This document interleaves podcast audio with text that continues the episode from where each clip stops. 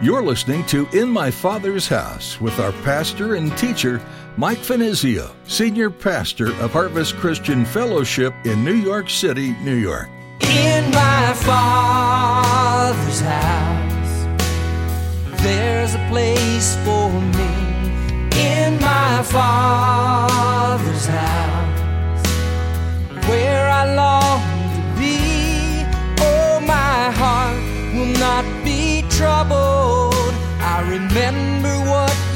said. You'll return that I might live in my Father's house. Listen, God has done everything to save us, to help us to be an overcomer. Listen, it's true. God has done everything to save you, to help you to be an overcomer. So I want to encourage you rebellion against Him will only lead to your undoing and destruction. Rebellion against the God who created the universe and holds its future in his hands is fruitless. But as easily as he could have just wiped all of us out and started again, he's full of love and grace for even the most rebellious of us. He wants you to choose him out of gratitude, not fear. As Pastor Mike continues our study of the book of Revelation in today's message, he'll challenge anyone listening to examine your heart. And if you've been resisting Jesus, it's time to embrace him and accept his love. Now, here's Pastor Mike in the book of Revelation, chapter 19, as he continues his message The Glorious Appearing.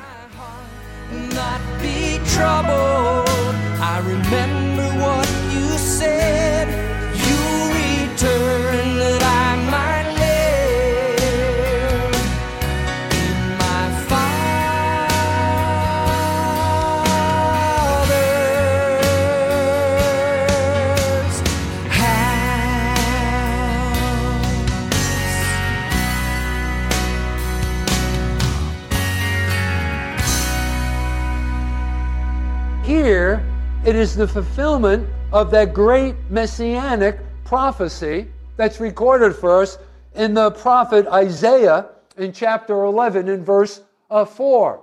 But with righteousness he shall judge the poor. And again, this is portraying the second coming and the result of that. And decide with equity for the meek of the earth. He shall strike the earth with the rod of his mouth, and with the breath of his lips he shall slay the wicked. That is by his word. So the sharp sword, the sharp two edged sword, the word of God. Remember, that's the way that the word is depicted us in the book of Hebrews in chapter 4 in verse 12. Here's another cross reference for you. For the word of God is alive and is powerful. You know, let me just stop there for a moment. I want you to think about that. Is alive. What a beautiful way to describe the word. You know, you can't sit in a service like this one, and if you really have a heart to want to know God and serve God, where the Word of God is going forth across the pulpit, you make a connection with it uh, through the ministry and the operation of the Holy Spirit, where it doesn't produce some kind of effect within your life. That's the capacity that God's Word has upon the hearer. And that's exactly why we place such a high premium upon the study and the teaching of the Word of God, right?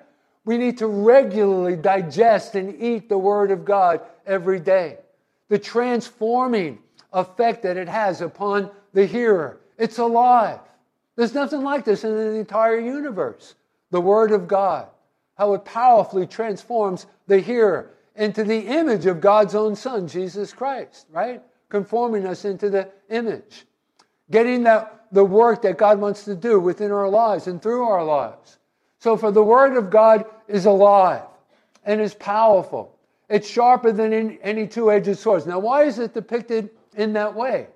Because it pierces even to the division of the soul and the spirit. It cuts through all of the nonsense, all of the things that are untrue. You know, all of the, the philosophies and the, and the attitudes of mankind, the mores of our society, those things that are against the things of God and the teachings of God. Only the Word of God has that capacity. It just cuts through all of those things. all of the things that are false, all of the things that are untrue, all of the things that might be popular and accepted, you know, by man, the philosophies of our world today. Only the Word of God has that capacity, and of the joints and the marrow, and it is a discerner of the thoughts and the intents of our uh, hearts. And so, again, once again, as I've already suggested, Jesus isn't engaging in this battle, throwing punches. He just speaks the word, and his enemies are soundly defeated. Now, remember, he demonstrated this sort of authority before in the Garden of Gethsemane. Remember when he instructed the disciples to, wa- to watch and pray? Remember the prayer that he prayed? If there be any other way that this cup could pass from my lips, but nevertheless not my will, but thine be done. This took place the night before he was taken and, and cruelly uh, dealt with and ultimately crucified. Remember, he was betrayed by Judas Iscariot. They, he came in with a company, it's been suggested, of over 200 men who were armed with clubs and swords. I don't know what they were expecting. They were going, you know, they were only going to, to take one man who was Jesus. Remember, they were, uh, they were sent uh, by the Sanhedrin, the Pharisees. And uh, so a company of 200 men went into the Garden of Gethsemane. And uh, there Jesus stood alone. The other disciples had fallen asleep. And whoever led this procession of soldiers asked Jesus the question, Are you Jesus? And Jesus responded and said, I am. And as he responded and said, I am he, the whole company of at least 200 men, we are told in John's Gospel in chapter 18 in verse 6, fell backward and fell to the ground. Oh, there's power in that name. Jesus said, I am he. You know, and, and that, think about that, that word I am. Isn't that the way that God had spoken to Moses out of the burning fiery bush in the Old Testament? When uh, Moses asked the question, who shall, when referring to the instructions that had been just given him to go back to Pharaoh to demand that he let God's people go. And Moses asked the question, uh, as God spoke to him out of that burning fiery bush, who shall, who shall I say sent me? And God responded and said, Say that I am sent you. Oh, there's power in that name. I am. You fill in the blank. I am whatever you have need of. I am your healer. I am your provider. I am your salvation. I am your protector. And the list goes on and on and on. But when Jesus responded to that question, I am He, all 200 of them went backward and fell to the ground. I've gone a long way to make the point there's power in that name. And just simply by the word that Jesus spoke, his enemies were soundly defeated. Our commander in chief has never resorted to the use of carnal weapons. And notice here, he is the only one who engages in this conflict. It is he who smites the nations. Yes, we come back with him on those white horses as well, but we don't even engage in the battle. We just view the battle. Now, this is quite interesting and quite different because most battles are fought by the armies while the general directs them from a vantage point. But not this one, right? Jesus is the central figure here. He alone is in control. So, what do we take away from this? Well, think about this. All of the conflicts that we have to deal with in our own life's experience, all of the enemies that we have to contend with, that need to be defeated, well, why don't we just do this? Why don't we just step aside and let Jesus fight your battles for you? I think that's, that's exactly what we should take away from this. This is one of the great lessons that we can learn here from what's being uh, depicted. Now, as he goes forth, John notices that upon his garments, in the region of the thigh, there's a name written, notice there in verse 16 King of Kings and Lord of Lords. As the absolute sovereign ruler of the earth, he now presents himself as such. This is his official title. It belongs to him and him alone. In the book of Isaiah, you know, I didn't give this as a cross reference, so I'm going to ask you to do a little work. So if you quickly turn with me in your Bible to the book of Isaiah in chapter 9, in verses 6 and 7, this is a verse of scripture that's often and frequently used during Christmas, uh, depicting Jesus, you know, born in a stable in the manger, and, you know, to remind us of his birth. In Isaiah chapter 9, in verses 6 and 7, for unto us a child is born, unto us a son is given, the greatest gift that has ever been given to mankind. And the government will be upon his shoulder, and his name will be called Wonderful, Counselor, Mighty God, Everlasting Father, Prince of Peace. And of the increase of his government and peace there will be no end. And I think, I believe that this is a reference to this moment that we're reading about here in the book of Revelation. Upon the throne of David and over his kingdom, to order it and establish it with judgment and justice from that time forward, even forever. The zeal of the Lord of hosts will perform this. And so he himself will rule them, what does it say there? With the rod of iron. Now, what does this suggest to us? He will rule over them with the rod of iron. Now, in one of the classic commentaries on the book of Revelation by a fellow whose name was Joseph Seiss, and it's interesting, all of the other commentaries, most of the other commentaries that have ever been written on this particular book of the Bible often refers to and quotes from Seiss's uh, commentary. Most other commentators refer to Seiss. Now, Seiss, Joseph Seiss, referring to this event, that is, that when he comes back, he's going to rule with an, uh, a rod of iron, uh, says this. It does not, and I quote, it does not mean the leavening of existing governments with Christian principles, the spiritual conversion of countries and empires, leaving them in existence and simply Christianizing them so as to exhibit something of Christ's spirit in their administrations, but rather the total displacement of all this world's sovereigns and governments, the taking of all dominion and authority out of their hands and putting it in the hands of Jesus as the true and only King of the uh, world. And so, he himself will rule them with a rod of iron. You know, this is the complete fulfillment of what is recorded for us in the book of Psalms in chapter 2, and also once again in chapter 24. Now that brings us to our fourth and our final point, and that is the avenging Christ. Verses 17 through uh, 21. Then I saw an angel standing in the sun, and he cried with a loud voice, saying to all the birds that fly in the midst of heaven, Come and gather together for the supper of the great God. Now, this is, again is the, the, uh, a reference to the Battle of Armageddon, the result of this uh, war that takes place. That you may eat the flesh of kings, the flesh of captains, the flesh of mighty men, the flesh of horses, and of those who sit on them, and the flesh of all people, free and slave, both small and great. By the way, this is a company of those who have come to Palestine to fight against Jesus, okay? Who oppose uh, Christ's coming.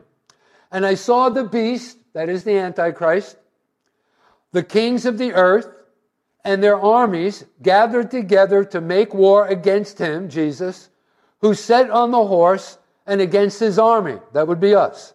Then the beast was captured, the Antichrist, and with him the false prophet who worked signs in his presence, by which he deceived those who received the mark of the Antichrist and those who worshiped his image.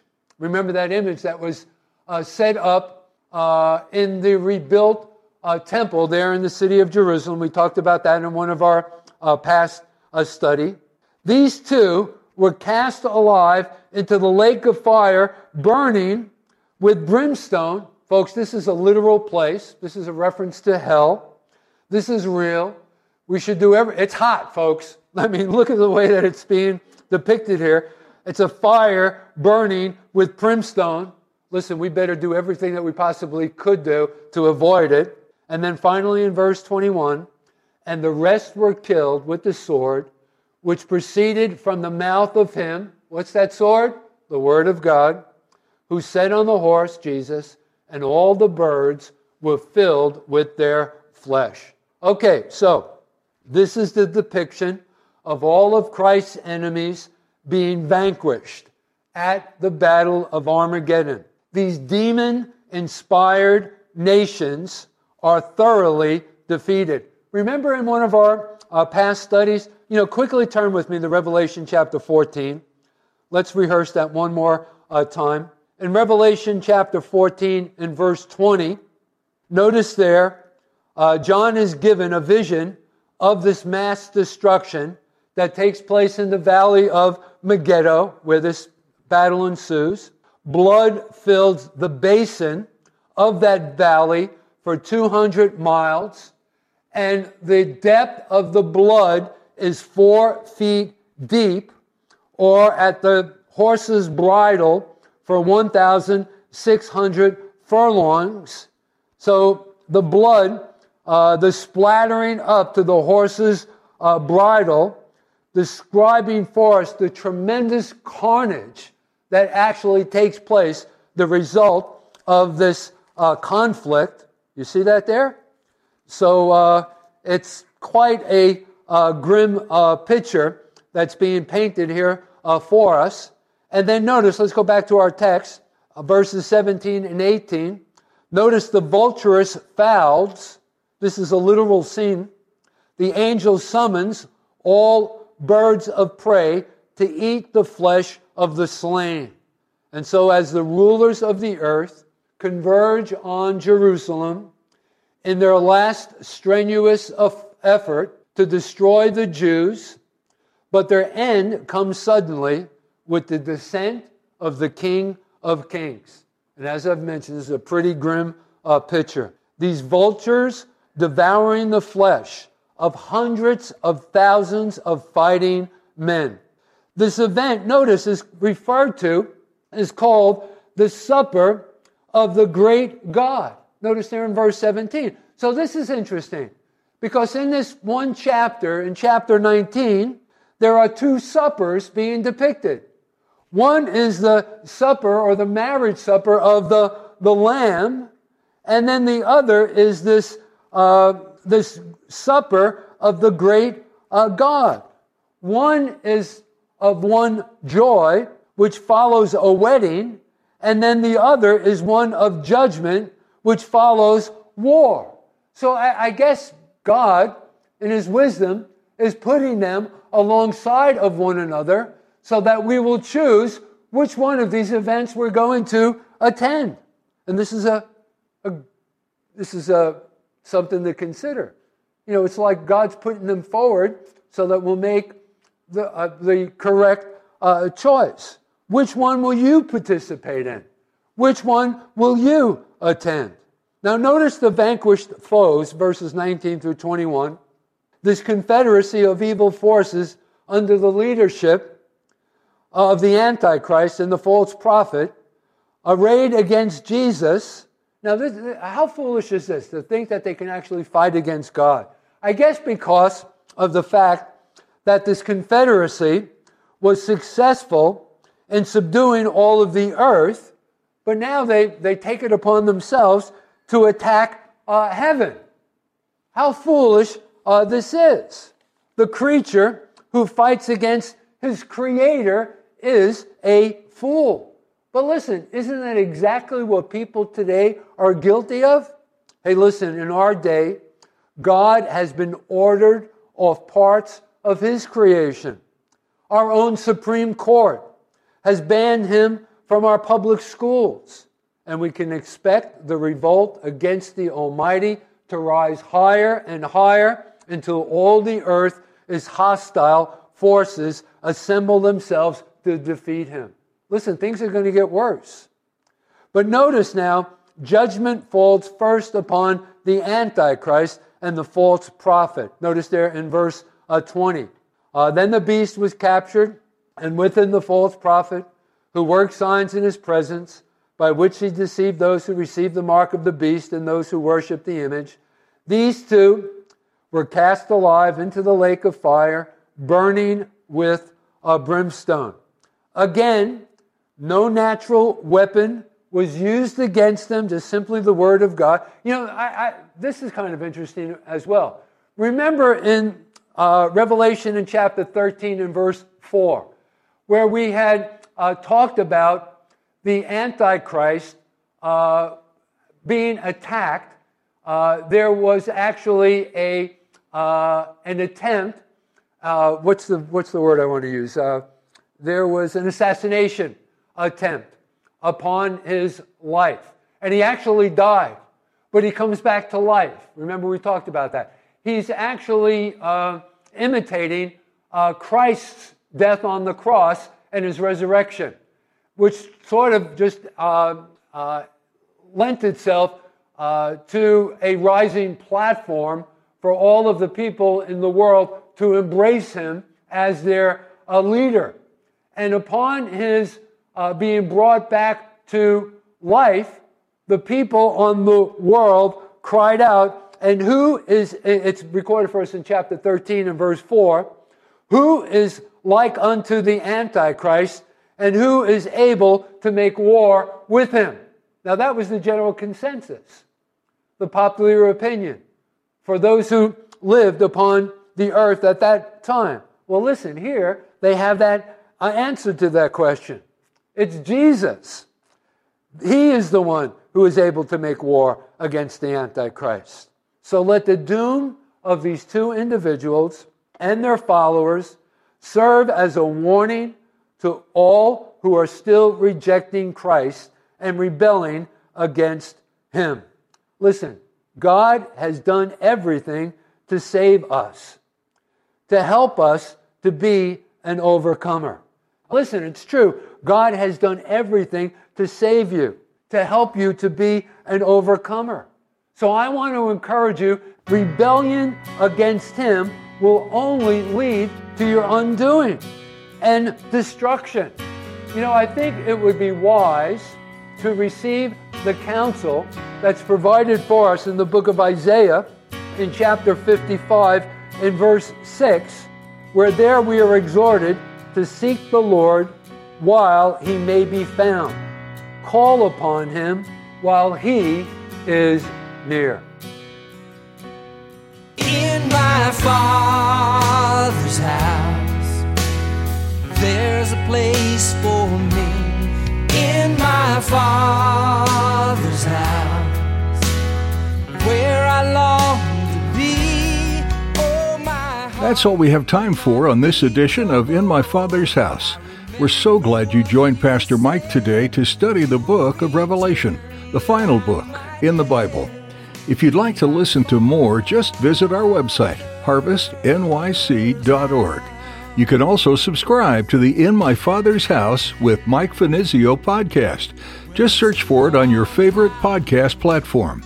We'd love for you to join us for worship this weekend at Harvest Christian Fellowship. We meet at 11 a.m., and you can reserve your seat online by clicking on Contact at harvestnyc.org. We're located in Midtown Manhattan, and there's easy access from Port Authority on 42nd and Penn Station on 34th. If you're not in the area, or if you're just unable to attend in person right now, we'd still like to have you be a part of our time of studying God's Word. We're live streaming our services each week, and you can connect on our website. Again, that's harvestnyc.org. If you'd like to catch up with previous messages, check out our services through our Vimeo link, or you can connect with us on Facebook or Instagram. Links to all these are available at our website, harvestnyc.org. Before we end our time with you, we'd like to give you the opportunity to partner with us in this ministry. Would you prayerfully consider financially supporting In My Father's House?